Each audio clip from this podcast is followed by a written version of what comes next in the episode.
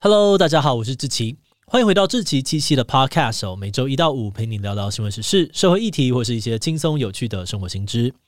那今天的这一集，我们要来聊聊的主题是创投之神孙正义。你听过孙正义这个人吗？他最狂的事迹呢，可能是把两兆台币直接亏掉。呃，你没听错，是两兆，不是两亿哦。而且更恐怖的是呢，他后来还把这两兆台币通通赚了回来。这个人生里照来照去的传奇人物是日本软银集团 Softbank 的创办人孙正义。他出生在一个很贫穷的家庭，从小更因为韩国人后代的身份在日本遭受到了很多的歧视。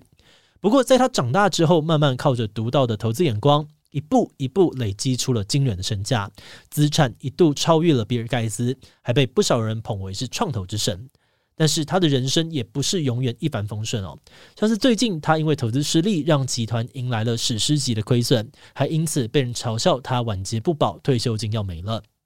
是说孙正义到底是个怎么样的人？他的人生为什么可以这么的戏剧化呢？今天就让我们一起来聊聊日本最狂富豪孙正义的故事吧。不过在进入今天的节目之前，先让我们进一段工商服务时间。为台湾影音创作者打造的年会 FEAT.CON 即将在三月登场喽！创作者经营频道之后会遇到很多的挑战，订阅数也难以成长，原因有很多，可能是频道的定位不明，抓不到观众的偏好，也不知道如何互动，或相同题材的竞争者变多，内容难以杀出重围等等。如果你有这些困境，这场年会能够协助你解决问题。在年会当中， Joman、Chip、艾丽莎莎等一线的创作者会分享经营上面的各种值得参考的独门策略，毕竟你的问题他们也都曾经经历过。而此外， YouTube 跟 Pressplay 的官方代表也会从平台跟市场的趋势切入，帮你找到更有成长潜力的方向。年会将于二零二三年三月十五日举办，有现场实体票，也有线上的影片票可以远端参加。目前早鸟票热烈的贩售当中，有近五折的限时优惠，输入折扣码 FEAT.C O N 七七 P C 还能够再折一百。现在查看资讯栏的连结报名，找到频道的成长方向吧。好的，那今天的工商服务时间就到这边，我们就开始进入节目的正题吧。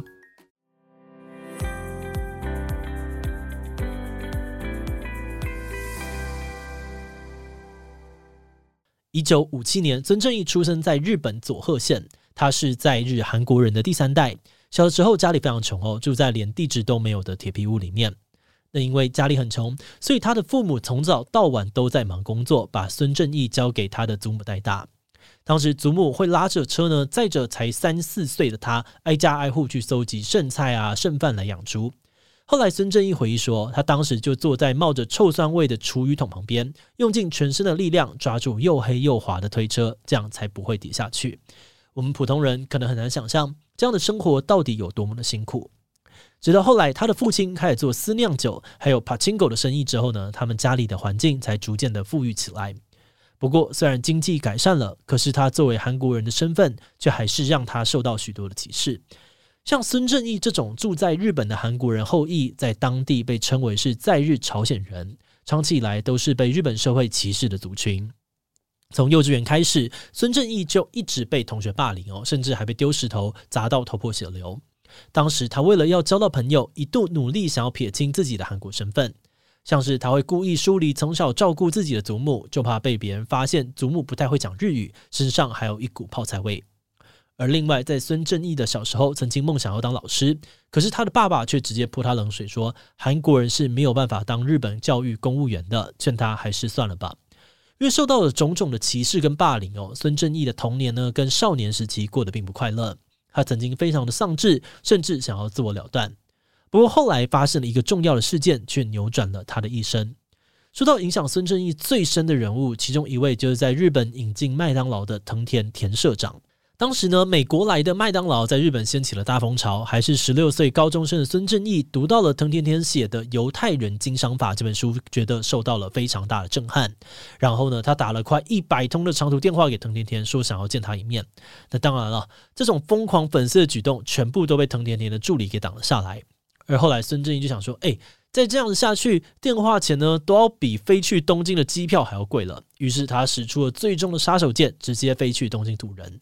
到了东京之后呢，他跟藤田田的助理说，请你告诉社长，我只想要当面看他三分钟就好，他不用跟我讲话，连走路都不必停下来。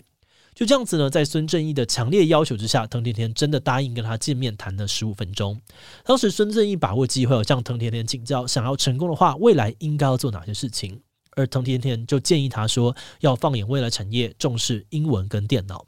听到这些话，孙正义经过一番挣扎之后，决定不顾一切从高中休学到美国去留学。而到了美国之后，孙正义开始疯狂读书，据说当时他每天只睡三个小时哦，念了三个礼拜的高中之后，先跳级到了加州的霍利学院，而两年之后他又考上了加州伯克莱大学的经济系。那因为孙正义的家里说实在、哦、也不是非常非常的有钱，因此他当时一边念书一边也想办法努力赚钱，想要减轻家里的负担。不过很特别的是，他赚钱的方法并不是像一般人那样子直接去打工，反而是在思考说，哎，有没有每天只要工作五分钟就可以赚到一千万日元的工作。那当然哦，他身边的朋友听到之后呢，全部都来吐槽他说这根本就是在做白日梦吧。但是孙正义呢并没有理会朋友的唱衰，他在三百张的卡片上面写了三百个关键字，然后每天随机抽出三张，花五分钟去想这个关键字可以发展出什么生意。利用这个方式呢，他在一年之后还真的发明出了语音电子翻译机，卖给了夏普之后拿到了一亿日元的专利费。而那一年孙正义才二十二岁，而且除了发明翻译机之外呢，孙正义还把脑筋动到了以前很红的游戏街机上面。他从日本引进过气的游戏街机，放在美国的宿舍啊还有餐厅收钱给想玩的人玩，结果不到半年他又赚了超过一亿日元。那其实按照他的这个赚法呢，孙正义根本可以直接在美国爽爽的过日子，但后来他还是选择遵守跟母亲的约定，回到了日本。二十四岁那年回到了日本的孙正义成立了软体银行 Softbank， 一开始以贩卖电脑软体起家。公司开张的第一天呢，他对员工信心喊话说，公司的销售额呢要在五年内达到一百亿日元，十年内达到五百亿日元，最后要达到破兆日元的成绩。当时呢，台下、哦、只有两个员工，听完后可能觉得这个老板疯了，公司待不得、哦、两周内就都离职了。而不过比起接下来孙正义要做的事情哦，刚刚那些看似疯狂的未来规划根本就只是小菜一碟。一九九零年代网络浪潮才刚刚开始，孙正义认为这是一个千载难逢的机会，于是就展开了他最广为人知的疯狂大投资计划。孙正义投资过的公司超多、哦、其中一个有名案例是你应该也知道的 Yahoo Kimo。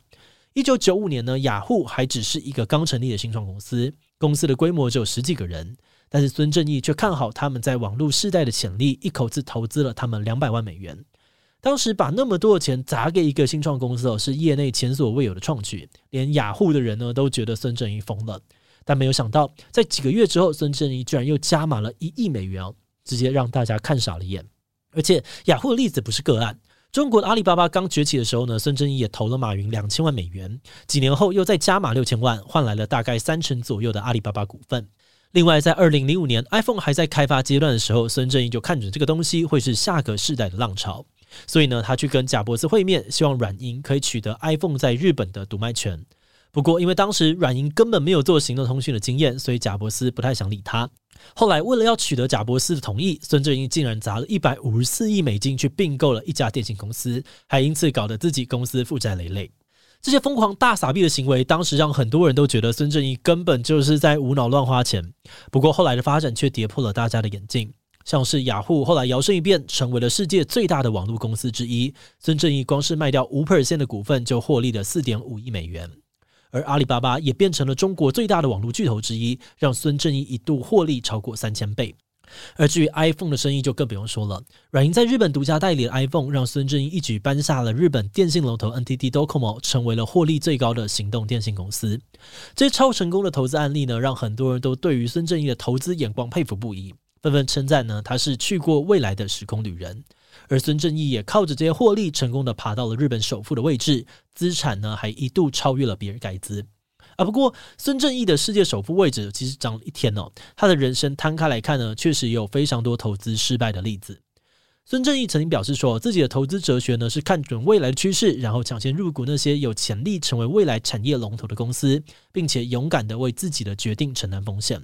这个听起来很简单哦，但不少人也质疑这种方法行情好的时候呢，报酬率惊人，但行情一反转摔下来的速度也非常的快。像是在两千年 .com 泡沫发生，软银投资的很多科技跟网络公司都受到了重创，软银的股价暴跌哦，最惨呢剩下原本的 百分之二， 而孙正义的个人资产也蒸发了七百亿美金，让他几乎破产。但是创投之神孙正义并没有就这样子被击倒，他靠着其他的投资一步一步又重新站稳脚步，花了十四年又回到日本首富的位置。而且更惊人的是，孙正义并没有因为这些失利而变得保守，他反而是越战越勇。从二零一七年开始，孙正义邀请了多家国际企业及主权基金，投资了一千亿美元成立愿景基金，号称要投资那些能够创造美好未来的技术跟公司。然后他们用前所未见的大手笔投资了非常多的新创公司，其中包含了我们熟悉的 Uber、美国的共享办公室 WeWork， 还有像是南韩的电商 Coupang 等等四百多家新创。而在这些新创前景一片看好的状况之下，一度也让愿景基金打造出了很多传奇的投资神话。但是最近因为全球的经济疲软，再加上这些公司很多都还没有开始获利，因此股价纷纷的惨跌，连带软银集团也大受到影响。光是二零二二年的上半年哦，软银就亏损了超过五兆日元，大约是四百亿的美元，打破了自己史上最高的亏损记录。而至于孙正义这边呢，也一改过去的意气风发，他公开道歉说自己以前重压太多的科技明星股带来的巨额利润让他神志不清，现在觉得非常的尴尬跟自责。他用德川家康在大战当中落败的画像自比，承诺未来投资会更有纪律，警惕自己不要再出现这样子难堪的情况。那节目的最后也想来聊聊我们制作这一集的想法。虽然我们这集讲了很多关于孙正义的传奇故事哦，但其实在查资料的过程当中，我们也有看到很多人批评说孙正义太喜欢画大饼，他每次遇到喜欢的公司都没有好好的调查就压重本下去，质疑他的成功根本就是在豪赌而已。像是我们之前讨论过的 WeWork， 孙正义就曾经发下豪语说 WeWork 就是下一个阿里巴巴。欸、结果投了一百多亿美金进去，才发现 WeWork 的创办人有很多的问题，商业模式也非常的可疑，搞得现在软银集团还在收拾这个烂摊子。但是不论如何呢，我们觉得孙正义不管是心脏的强度还是执行力，还是有很多值得我们学习的地方。而且商场千变万化，虽然目前孙正义处在逆风的状态、哦、但他会不会再像之前一样东山再起还是很难说。同时我们也很好奇，总是很积极规划未来的他到底会如何度过这一次的危机呢？就让我们继续的看下去吧。好的，那么我们今天关于孙正义的介绍就先到这边。如果你喜欢我们的内容，可以按下追踪跟订阅。另外我们在 E P 四十 也讨论过一个超级扯的创投诈骗故事。在美国有一家新创号称自己的新技术可以用大便检验出十几种疾病，呼吁民众把大便寄给他们。他们利用这个技术成功的募集到了一亿美金投资，没有想到后来就被戳破是一个大骗局。这到底是怎么用大骗来诈骗的呢？如果你对这个故事感兴趣，很欢迎你听听看 E P 四十， 我们会把连结放在资讯栏。如果是对于这集孙正义的故事，对我们的 Podcast 节目或是我个人有任何的疑问跟回馈，也都非常的欢迎你在 Apple Podcast 上面留下五星留言哦。那今天的节目就这样告一段落，我们就下集再见喽，拜拜。